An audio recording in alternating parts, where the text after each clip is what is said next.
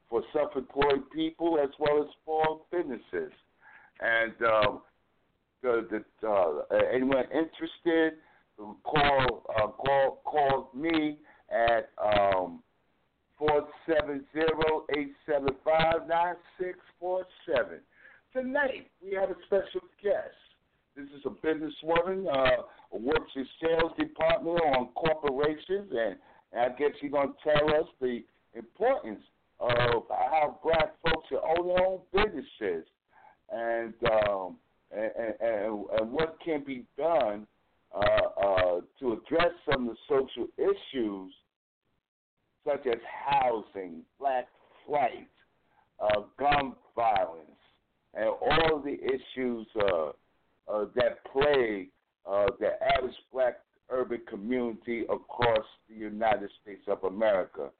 And I'd like to introduce Miss Ruth Moore. How are you today, Miss Moore? I'm doing fine. Thank you, Kenny. Thanks for having me. Good, good. So, um, why don't you tell the uh, audience and the downloaders a little bit about yourself? Well, um, I was born in sunny uh, San Bernardino, California, and moved to Los Angeles in my elementary years, and pretty much stayed in LA into the early 90s, and decided to uh, move to Virginia Beach just for a better way of life. Um, uh, during that period, there was a lot going on. It was post Rodney King and just a lot of police brutality and things that were going on. I had two small children at the time, ages uh, two and seven, or two. Let's see, two, yes, two and seven, and just just wanted them to have a better way of life. So we went to Virginia Beach for about four years. Then we ended up making what we call our second home in um, in Atlanta, Georgia, and that's pretty much where uh, I was able, by God's grace, to raise my children and um, get them off to both off to historical black colleges. Uh, my son Ian went to Fort Valley College, which is out near Macon. For those listeners who are familiar with uh, the state of Georgia, uh, James Brown Town, uh, Macon. Uh, so Fort Valley is out there. It's a little small town, not far from uh, Warner Robins and the Macon, Georgia area. My daughter decided to go out of state to Fayetteville State in North Carolina, where Fort Bragg is located, and from there on, I went to went on to be a foster parent for seven years, which is near and dear to my heart. Very compassionate about our children, as we know the children are truly our future.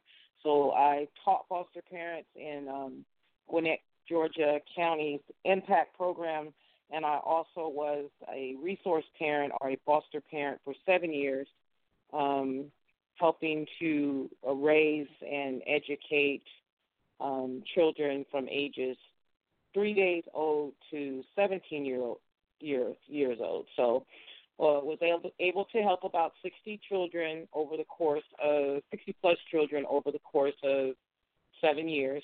And while while being a mom and being a foster parent, I also worked a full time job, mainly in the sales arena, um, inside sales, outside sales. I worked for small companies, corporate, larger companies, uh, such as McKesson and Office Depot, um, and basically worked with uh, healthcare sales, durable medical equipment, and um, like I said, inside and outside sales. So um, just always been a, a natural person to build rapport. That's very important when you're in a sell any type of sales, whether it's over the phone or in person. You have to be you have to actually like people and be able to build a relationship. So that's kind of where I am now, working in technology sales. So that's actually a, a newer field that I've tapped into. Let me ask you something. Um, so you're part of the corporate arena, uh, so you know business pretty well, I imagine. Um, can in your analysis, what is what do you how do what do you think about the state of the economics of of black communities in America? Well, I think it's been proven time and time again that we must have our own businesses. I mean, we are natural, creative, free thinkers, very intelligent. We have a natural entrepreneurial spirit. And you see that, um, of course, social media plays a huge part because you can, you know, view at any time a small child that maybe um, likes learn learned about bow ties and and now he has his own bow tie business. I can't think of this brilliant little young man, but gosh, he's probably in elementary or, or maybe middle school or junior high. But um, you know, you just hear the stories about people about black people starting their own businesses. You know, of course we're we're known for doing hair and barbershops and cosmetology and that's been a way that we've been able to build um wealth or at least to have businesses in our community. So it's it's really pretty neat to see the different types of BOBs or black owned businesses that are just popping up everywhere. Um, I was looking at an article the other day that was saying it was talking about the um, black-owned banks. You know, there used to be, you know, 50 plus banks. Now we're at less than half. You know, 19 to 21 black-owned banks in the United States. So, just going back to to your main question, um, we're more consumers than we are, um, you know, manufacturers or business owners or creating business. If you want to create the business in hopes that one day you leave that business to your offspring, to your children, that you can incorporate your uh, siblings even um, into the business. And then as you retire or die, whichever comes first, you want to be able to leave a legacy. So I think that's very important in our community. It doesn't matter, you know, it's whatever God has gifted you with. Whatever you do well, um, uh, whatever you have a passion about, um, whatever you will do, even if someone didn't pay you, you like doing hair or you like painting nails or you like making clothes or making making people's faces up. Um, you know that's that's something really big right now where a lot of people are into the whole cosmetology and the fashion and things like that. So, like I say, we're created by nature, so we already have that gift. We just need to put it into action. Why do you think it's difficult? Do you think it's difficult for African Americans to begin their own businesses or become entrepreneurs? Yeah, I, yeah, it's very difficult because it just seems, and it's just my own opinion, that when other people come over here from other countries, they have more support, they have more help, they're more, the climate is more welcoming to them now versus, uh, you know, so many years ago. So now when people come from India, from Korea, uh, even from Mexico, um, and even from Africa as well, but in particular, um, like the Indian culture, they come over.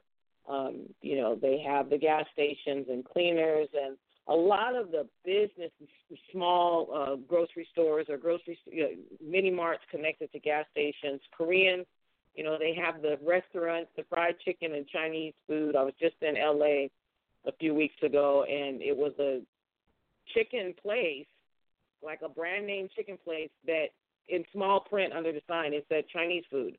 And we went in there, and it was all people from the Orient that are making all this chicken and Chinese food, but it's a it's a it's a restaurant that historically would have probably been something that maybe our grandparents owned. So I think that the climate and the economic, the way the system is set up, it's it's um, it's more flexible um, for others where we're Americans, and it's harder for us to not only secure the business, but for us to support, you know, our people in those business endeavors. Why do you think it's so difficult for black folks to support black big black owned businesses? Well, I I I just like I say once again, it's just my opinion, and, and I think we, we we you know some of us have have this this issue. We don't trust one another, and it's it's ironic because we we don't have a problem trusting everyone else that you know that gets in our pocket, whether it's going to the uh, the what is it the beauty store that has the the beauty supply store where you're going to get uh, hair to braid your hair or sew on your hair or whatever you want to do with it. So we have no problem patronizing businesses. You get your gas from, you know, the guy from Pakistan or India that's down the road. You'd think nothing of it because, well, you know, you need gas. So you get the gas and then you buy the trinkets and things like that. But um, it's just something. I mean, we we we we eat everyone else's food, you know. Mm-hmm. So, but then when it's our food, it, uh, it sure, you don't. It make it easy. It sure make it easy to to poison fifty percent of our population. Like uh, uh, in the late '90s, in the mid '90s, there was a news article in New York Times how much you talk about the Chinese restaurant. In fact, let, let me say this: the Chinese restaurant in the black community is different from the Chinese restaurant in the suburbs, where mostly uh, uh, in white communities. Uh, yeah. Uh, uh, yes, it was found that, that that the Chinese restaurant in the black black dominant communities, especially in the black urban areas, uh, they had to, they were putting this this seasoning in called MSG or something like that, and, and it's really not good for the body. But they weren't putting it in other restaurants that was in predominantly white neighborhoods. So, yeah. so that fact, it, they they could really, really, uh, uh, which would affect our our uh, the, the, the like the the the Chinese restaurant in the uh, black neighborhoods is number five foods, and you know five foods is not good for most black. Even though I, like fried fried chicken, you know, but I can't eat it every night. Uh, uh, so, uh, Yeah, at McDonald's, have steroids. They have steroids in the food, in, in the beef, and what have you. So, yeah, um, it's not like compared to the days I was coming up. Uh, or you go to a black restaurant, you you receive home cooked, nourished food like mom's was cooking at the kitchen stove in your house. Yeah, I agree. I agree. Yes, it's it's um you know there's a there's a few you know black owned restaurants out there that are doing very well you know oftentimes because they don't have the support. And and I always say uh when it comes to black owned businesses or historical you know black colleges and universities state colleges and universities if we don't support our own, meaning our own black owned businesses, our own entrepreneurs, our own uh, historical black colleges, who are we expecting to support our own entities, our own businesses, our own firms? It has to start with us. If it starts with us, then the foundation will be built that will keep it up and running and keep and make it profitable. And then it won't matter if no one else supports it because we're supporting it. Just like you know, you keep hearing about, you know, the and I think Kenny, I think you have the numbers on this. Um, what is it? How many trillions of dollars do do we as black people spend? One point one trillion dollars, and it's going up. One point one trillion dollars. Yeah. So when you hear someone say, "I really don't have the money," yes, you do. because you're spending it. It's a collective number. You know, it's a it's a team effort. That's something that we have united on. We have actually united on pooling all of our money together to support everyone else's business so they can take it back to their home, to their communities, and circulate it double digit times in their communities where they say, I, I just hear it that, and I can pull it up online. The black dollar may circulate once. you know, from from your paycheck, from your direct deposit, or if you take it to the predatory lending to the check cashing place, well, right then, right off the top, you're giving a huge percentage away just to even cash your check. You know, and and it's it's it's systematic. It's sad. I mean, education, the miseducation, if you will, of the Negro, if you will, of Black people, plays a big role in it. Some people um, just don't know any better or don't see the importance of it and you know some are just struggling so much they just they just trying to get their check cashed you know so I, I understand that but it's just that we have to do better there's so much information i mean you can open up an online you know black owned bank account you don't have to live in charlotte or atlanta or la in order to or north carolina in order to open up a, a, a bank account online to support a black bank. I mean, we have to support our banks. We, like I say, we have about 20 or so left. We have to support them so that um, you know they can continue to thrive. And we just had a huge story with Killer Mike. He, you know, him and Usher and some others, Jermaine Dupri, a lot of the Atlanta guys, the Atlanta celebs, they got together and they really made a move to put like 8,000 new accounts. I mean, the Citizens Bank could barely, like they probably had to hire more people, even if they were, you know, temps or whatever to come in and manage that traffic coming in the banks. But that's a good problem to have. It's a good problem to have that you had to pay overtime as a as a business because you had so many new account holders. Why do you think black folks don't trust each other when it comes to business? I'm sorry, can you repeat your question? Why do you think black folks don't trust each other when it comes to businesses? Well, I I think part of it is um it's kind of embedded in us. In other words, it's kind of like it's it's environmental. I don't think it's innate, meaning that I don't think that we're born like totally not trusting. We're apprehensive. But if you're environment, you're when you're born, you know, you're apprehensive. You have fears of the unknown and things like that, of maybe someone that you don't deal with, or deal with on a regular basis. But the fact that when you have a black owned business, unfortunately, it's just unless it's our own family or our homeboy or homegirl or sore or frat or you know cousin or aunt or something like that. If we don't know that person, meaning have some type of relationship or connection to that person that's black that has a black owned business, that's not our first choice. We'll go to Billy Bob's down the road. We'll we'll go to Walmart to get something because you know it's a little less, so we go get it from there.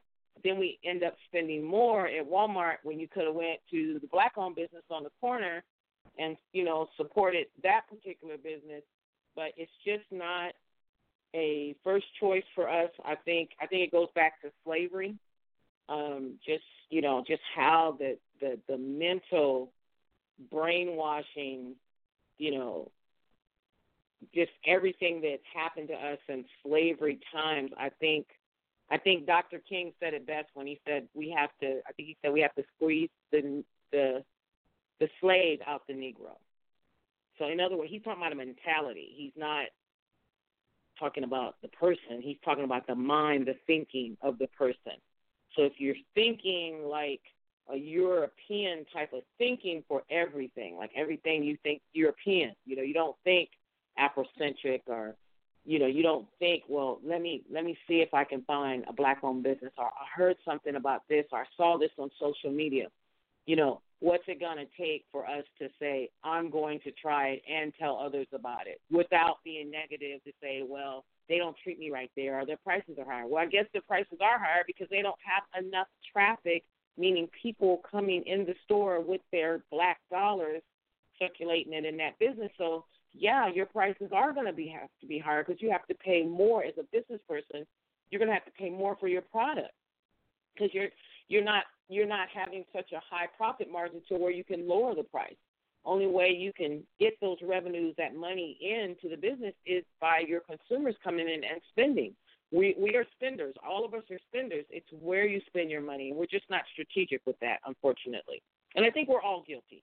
You know, I think we're all guilty of doing it. What do you think it's going to take? What do you think it's going to take for us to take that 1.1 trillion dollars as consumers and become producers and manufacturers? Wow, I wish I if I had the answer to that, I'd be a rich woman, um, or at least extra, extra, pretty darn extra popular. Um, I think one, I think something we can do is uh, we have to be strategic if if we can come up with a plan and I like when they do the blackouts and you know don't spend on Black Friday and you know I'm I'm saddened that it comes it comes up when another you know person of color has been shot you know for blinking um you know shot and then asked questions later. And and dead men don't talk. So it's you know I mean it's just what, what we we, we what do you think we are a reactionary people instead of a proactive people. It's what we have like morphed into because our history shows us back to Africa, you know, what type of people we were and how intelligent we were and how when the European came to us, they were bought near crawling on all fours. I mean, you know, we taught them their math and they followed our systems, and this stuff can be backed up. You know, so we didn't, even though American history leaves us out and tells us very little, you know, and te- you know that's the, the, educational system, the curriculum that is taught in our schools teaches very little about us. So you only learn about them, and we all know who the them are. It's not a, a you know, it's not being prejudiced. It's being factual. So when you know that that this is what you're not being taught, then it's incumbent upon parents and grandparents to do like like the African ancestors did. They passed down stories and and and and told you know their stories about the history so that the children could learn. And I think that's what we're missing. We're misinformed. We're We're we're we're only educated in the you know the K through 12 European you know low performing. I mean Georgia Georgia has been in the 40th percentile since the 80s. So mm-hmm. I mean, but they have some of the best colleges, best collegiate experiences in the world with UGA and Georgia Tech and everything. So I think the education is the key. If we can educate ourselves beyond what we were taught, yeah, take that as a foundation. You know, just take it as a foundation. It's like your basic ABCs and one, two, threes. You need the basic foundation, but you have to step outside the box and read a book and, you know, look at the history of our people and, you know, stock that we came from. You know, we were a proud people. We were humble. We were uh, were really genius. You know, we were creative. We made our own. If we didn't have a broom at home, we took some straw and some bamboo wire and a stick and made a broom and swept the floor. We didn't just keep saying, "Gosh, you know, I, I wish that dust would get off the floor." No, we we put things into action. So we've just become complacent. We're a microwave society. We want everything in 3.5 seconds. Um, we're very spoiled. Um, you know, we figure, you know, if we look good on the outside, haven't done any work on the inside, then then therefore we're okay because we look good and we have a nice car, and you know, it's it's we've lost our our family, our Afro African family values. We've lost a lot of that. Um, speaking about, you said something that was ironic. You said that first we had to open up a book I have a joke that about us from the European culture. You know how you keep things from a, a, a, a black man? Put it in the book. That's oh yeah, I've heard from. that before. Mm-hmm. And also, it said that uh, a black man is dangerous, is more dangerous with a book than a gun. And mm.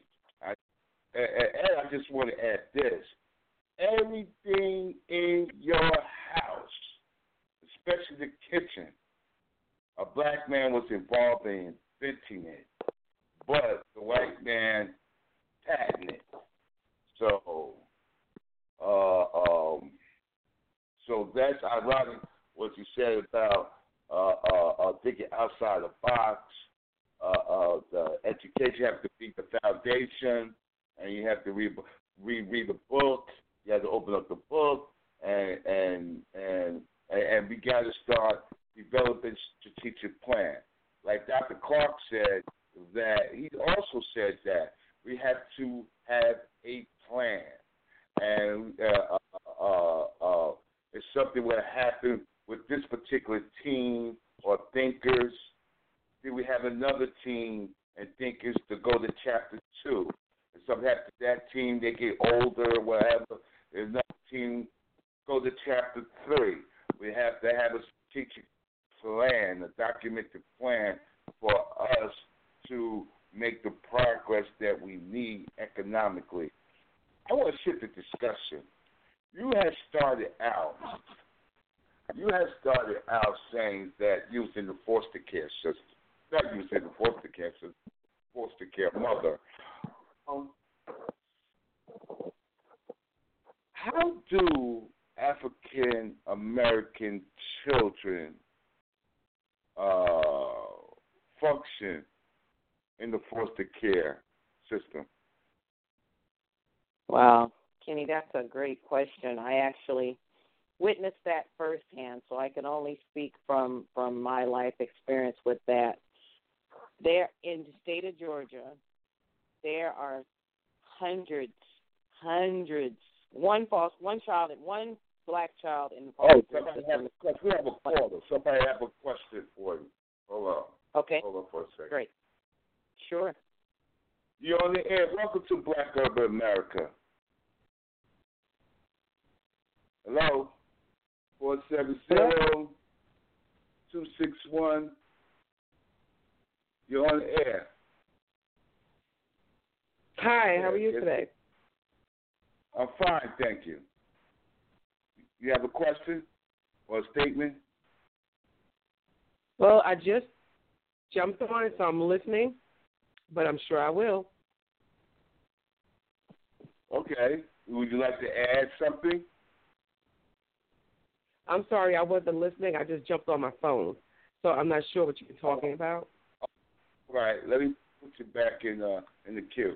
Uh, so, tell me uh, again. The question was, how are African American children functioning in the foster care system? They're very poorly. Um, oftentimes, when they are adopted, it is by non black families. Now, of course, love has no color. You know, I'm all with that. However, you already have a black child who has been broken, who's probably been physically and mentally and emotionally abused. And with that said, probably didn't get a lot of information about who they are. So when they're raised by a family that doesn't look like them, that may not be as sensitive to who they are, um, how could they be when um, you know they're they're not black?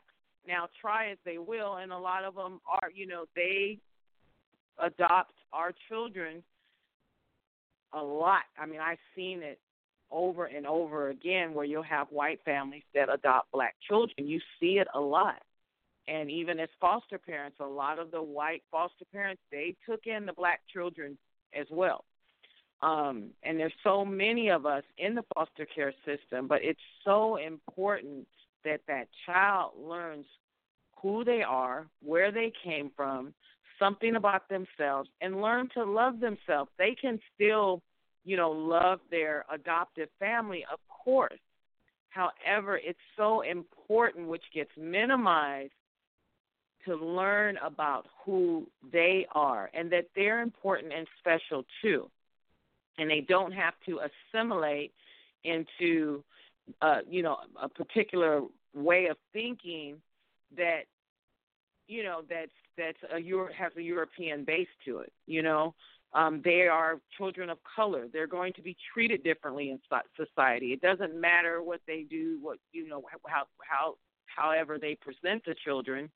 At the end of the day, they day they can't change their hue. They can't change the color of their skin. So it's very important that those children are being educated and that they're being taught about themselves.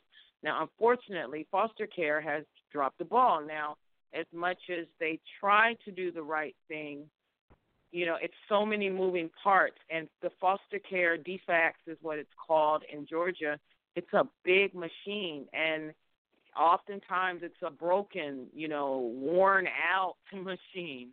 You know, so it's it a lot of times our children go through that foster care system for different reasons. You know, the the parents they're disconnected from the children, and oftentimes they they go into group homes and then they're aged out of the system and then you know if they didn't have mentorship if someone didn't stop and take the time to really mentor that child from foster care system that black child oftentimes they end up in the prison system. I mean i've seen documentaries. The first thing the the guy says in prison well i grew up in foster home you know, well, how would you act in society if you had 20 different homes and, you know, 25 different parents and some of them weren't so nice to you? I mean, it's it's uh it's very detrimental. Um, you know, I I think there are good things about the foster care system because let's face it, it's our taxpayer dollars and I'm expecting our taxpayer dollars to work for us, know, work for our children when they are in need but it is a very broken system. I mean, um, you know, there have been children. There's cases you can pull them up online to where children have been placed back in the abusive home of their parents and caregivers, and the kids have been murdered or are beat again and damaged again. And I mean, it's just it's a never-ending cycle. And I and you know, I don't want to see any child of any color in foster care, but we're talking about our children, and there are so many of our children in foster care. Why, if foster care system is supposed, if the child protective services is supposed to protect the children, why is foster care such a broken machine? Wow, if I had that, that's the million dollar question. You know, I just think that it, it's it's so much bureaucracy and red tape and politics and you know people making decisions politics that with children, children and politics. No, uh, the question, if I if if I understood your question correctly, you're saying why is the system so broken that's affecting the the Yeah. children that are in the system? Was that your question? I well, I said children, but politics. When I said politics and bureaucracy, what I'm talking about are the powers that be, the big machine of DFACS that's making Mhm. decisions on these children's lives that involve a guardian ad litem, which is supposed to be the attorney for the child, um, that involves CASA. Those are volunteers that go and help and assist the court. That involves judges, some who never who don't know much about the child, only what the case manager presents to them, and you got a case manager who's overworked, underpaid, a lot of documentation not being handled properly, a lot of visits not home visits not not being performed, and they're making decisions on this child's life. Why would a child, you know, a, foster care home supposed to be a substitute, or I guess they become the primary caregiver of the child, as opposed to provide the uh, uh, uh, the needs and the warmth and the development of the child. Why are children moving from home to home to home? Oh, that's an excellent question. I can only speak from my own experience. I know one of the reasons um, was the behavioral um, issues. You have to remember that foster parents from the community, those are regular people like you and me with jobs and family and stress and life and everything that have a heart for children and have space in their home and they want really for the most part they really want to help that child but when a child comes in and the child is expressing behaviors that are either detrimental to the child or detrimental or harmful to the children in the home, then that parent or parent in the home, they have to make a decision. So oftentimes they end up giving the children back to DFACS, then DFACS has to find another home that will take these children into and they end up getting switched from home to home to home because it's it's very difficult to manage the extreme I mean this isn't like babysitting your niece. You know, Right. it's you have follow rules and guidelines. There's no corporal punishment. You have to follow their form of discipline. I mean, I have binders that are you know, three inches thick with rules and guidelines and policies and procedures. And if one hair on that child's head is harmed in any form or fashion, whether it's your fault or not, while they're in your home, you will be on the news and you'll be in jail. So it's it's it, you know it's a tall order for for individuals who, like I say, are volunteers. They get a small stipend um, to be able to take care. Georgia is one of the lowest paid states. I don't know what the other states are doing, but Georgia stipend for foster care is one of the lowest in the country, um, less than fifteen dollars a day. I'm sure if it's gone up since I last fostered, which was the summer of 2014, it hasn't gone up much. Now, last I checked, I don't know what you could do with a child for fifteen dollars a day. That won't even get you a good Chick Fil A meal. So, which is owned by uh, which is owned by a white company. Um, uh, what are some of what what are some of the behaviors that a foster parent may observe in the home Oh. that may be different um, to themselves, to the other children, or to the child itself? so, so I'm understanding your question, Kenny. You're saying what type of behaviors could a are foster some of the parent? behaviors that that that that might be exhibited by a child that is Okay. detrimental to the home? the other Okay. individuals in the home. if home. you have a child that has been physically abused, um, raped by maybe a boyfriend or someone who came in the home um, before they were taken out of foster care, a child that has been involved in incest, a child that has been severely beaten, uh, starved, locked in a room, set outside. I mean, just mental and physical abuse that that you know that's just unspeakable to these children. So they can't really process everything that has happened to them. So they act out. And when you are a foster parent and and you see a child is acting out there, um, you're constantly at the school. So if you work full time, you're constantly having to take off of your job for a child who is not yours. Your job is in jeopardy. Now your livelihood is in jeopardy, and that fifteen dollars a day is not going to cut it. So you just have a lot of of issues. I mean, there's there's oftentimes you know if there's been a long term abuse, you have cases where the you know the parent or the caregiver before that child was removed from the home, they weren't allowed to go to school. So you can have a two year old who's never picked up a book.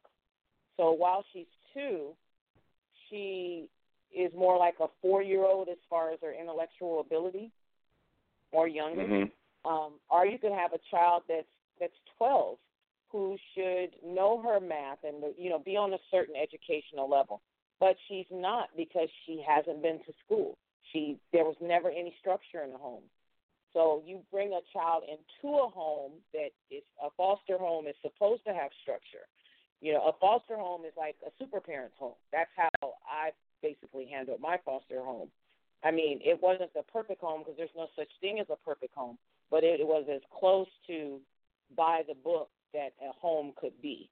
And you have to provide that type of environment. It takes a lot of work and a lot of prayer and a lot of fortitude to be able to do that because these kids are so broken and you have kids that are bipolar and oftentimes you don't realize what's really going on with this sweet little child that came in your house that was just an angel and God sent to you and then you know you can't sleep at night because they're having night terrors or they're running through the house at night or they're breaking and throwing things or you know if you don't have an alarm on your door they're especially the teens they will leave out of your house so it's it is real it's a lot that's involved in the behaviors and oftentimes um, it takes a very special and strong person to be able to to handle those behaviors because like i say at the end of the day it's not your child you can always give them back Does therapy work for black children?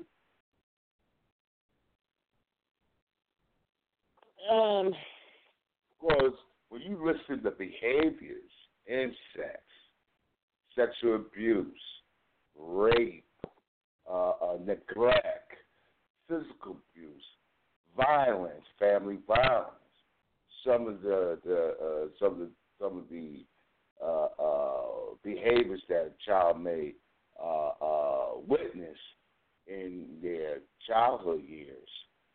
You think that uh, I know that some workers or case workers will make referrals to um, therapists, but Yeah. it, it, as they're growing up and they get to the adolescent stage, the behaviors get worse, worse, and worse. And this is a child that's going to therapy. So I'm so that's why I'm asking: Do therapy work for black children? That's another good question because I have, think they I have a whole need- for.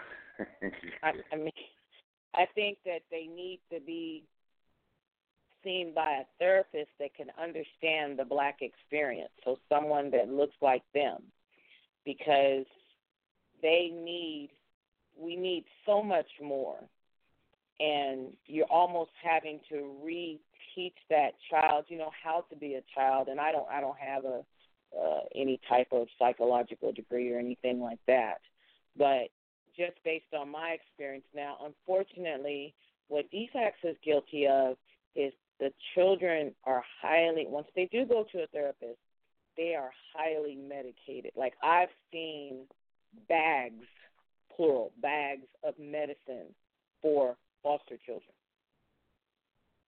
in which they need a pill to wake up in the morning to function at school, and a pill to go to sleep and stay asleep so they don't get up and harm themselves or harm you or harm other children or individuals in the home. Um, so, you know, it's it, once again, it goes back to being such a broken system because how can a 10 year old, you know, and of course I can't give names or anything like that, but how does a 10 year old child have 10 bottles of medicine that must be taken daily? I mean, at do that think, point, go ahead. Do you think if the black community was economically stable, will we have a foster care system?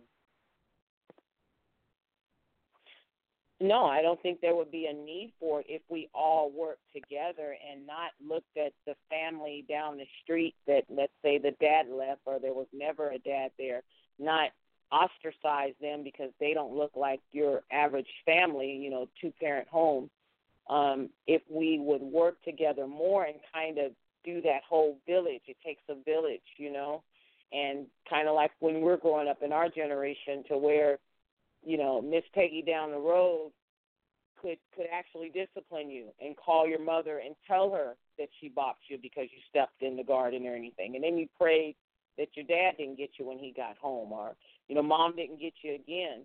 You know, we've lost the knowing the neighbor and visiting the neighbor and working together and as a as a family and a unit and the the whole neighbor good neighbors it's gone out the window most of us don't even know our neighbors anymore you you throw your hand up when you're coming in the house or whatever, but that's not building relationships. We've lost that.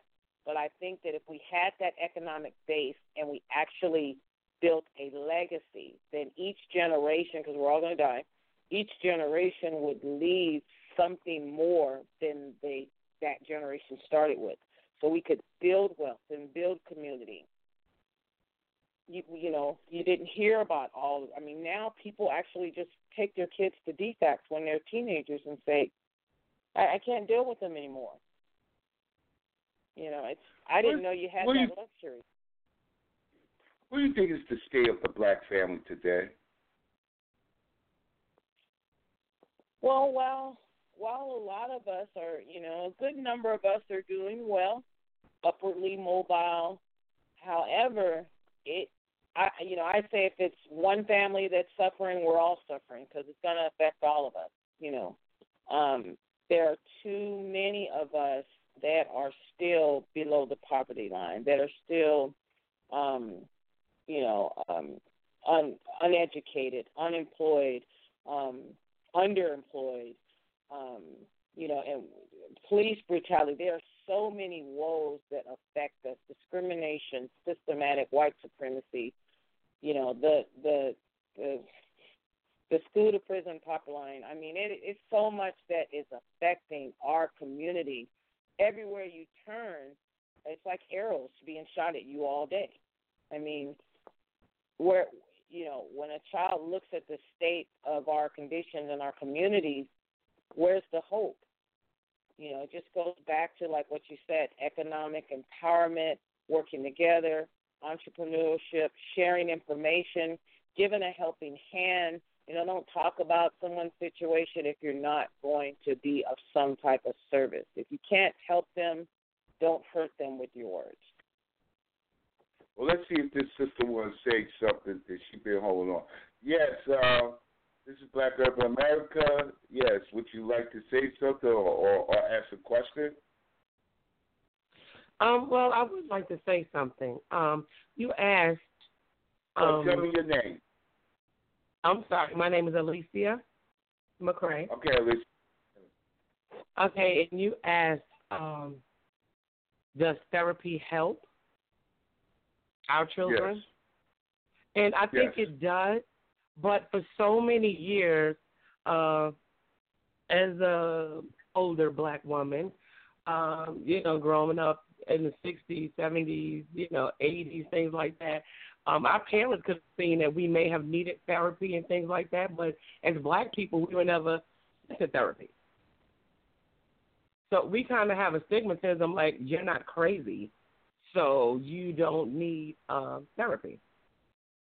But these kids have so many problems, as Ruth was saying, so many problems, so many things against them. The ones that are in foster care that need therapy, they need someone to talk to besides the foster parent. A lot of times, like as you're saying, you have a household and you may have three, four kids, and you may have one or two of your own. But because of their behaviors, that she was speaking of, um, if that's a child, you have a 15 year old child that has been molested, and in turn, he's turned around and may try to molest some of the other children in the household, including yours. And if something, if that type of situation happens, you remove them and they go to another home. And that's why they go from home to home to home to home. And like she said, it takes a lot of work. It takes a lot of work. It's not enough of us able to do it. Um, it takes a lot of time. You have to be dedicated.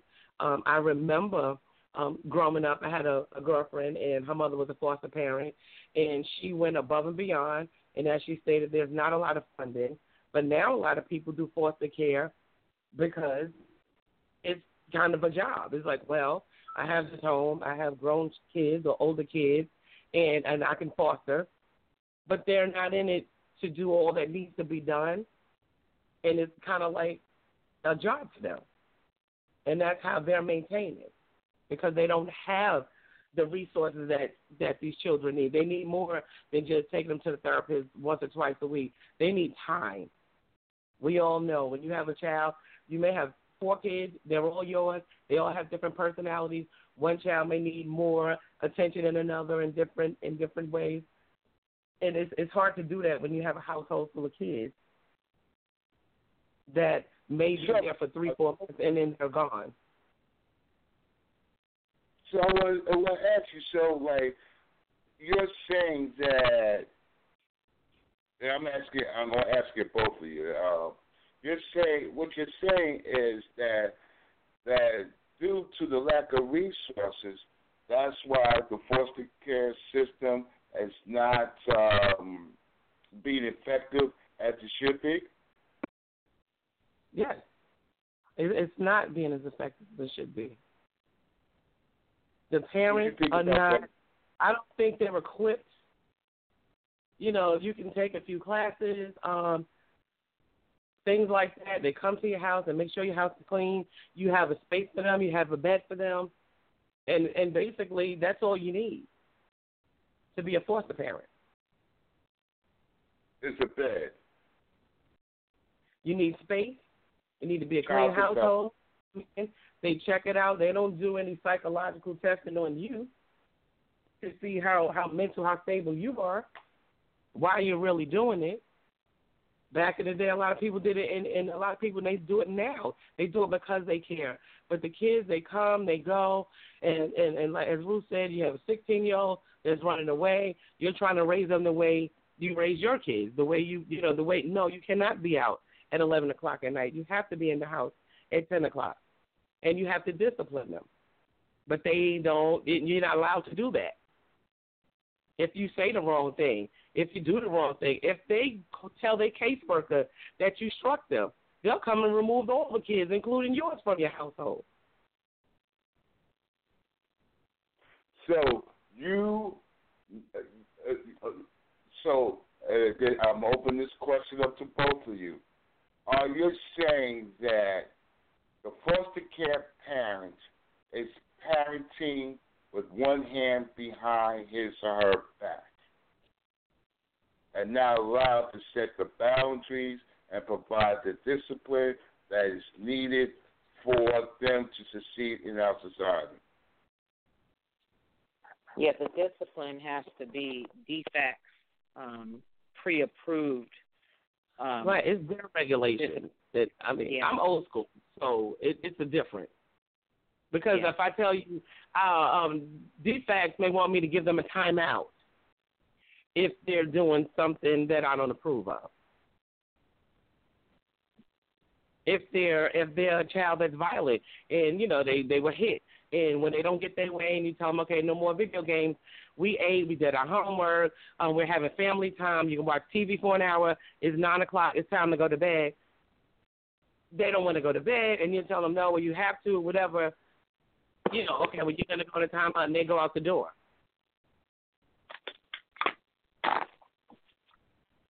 Ruth, you got anything to add or say about anything about what uh, Alicia said?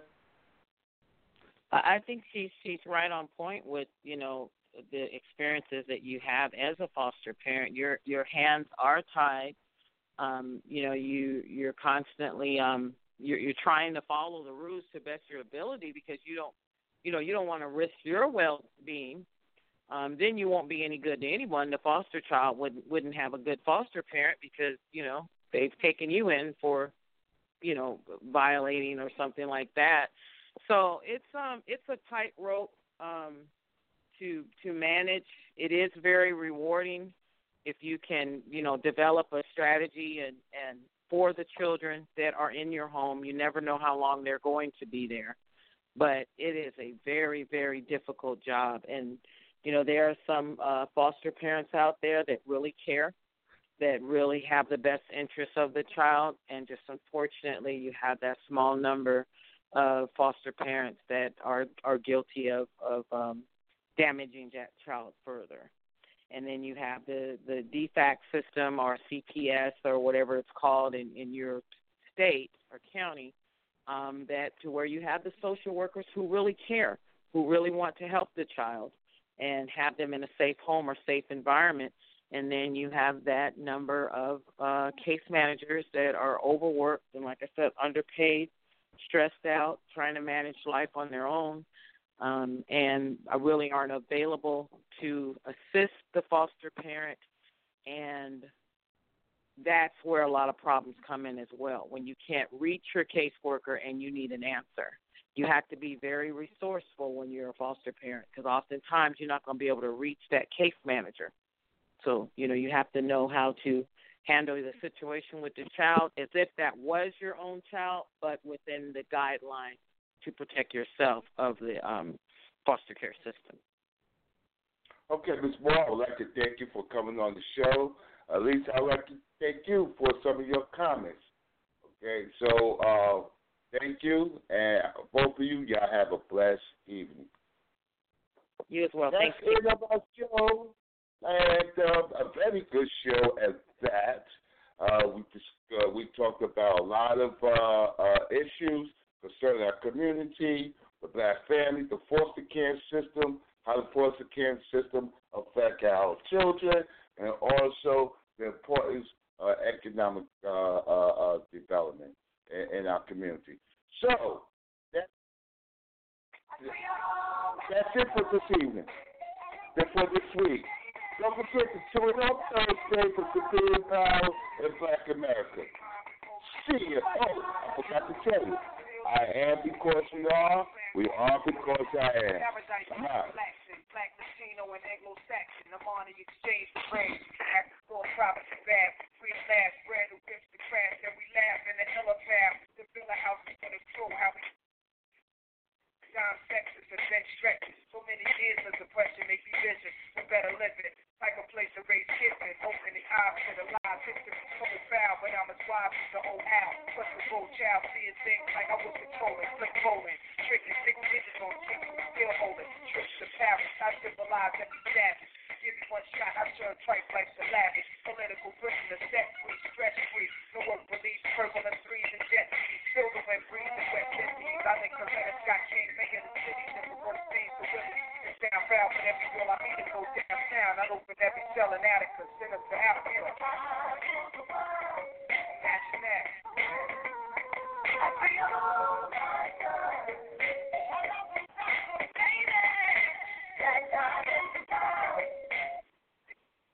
Time before time.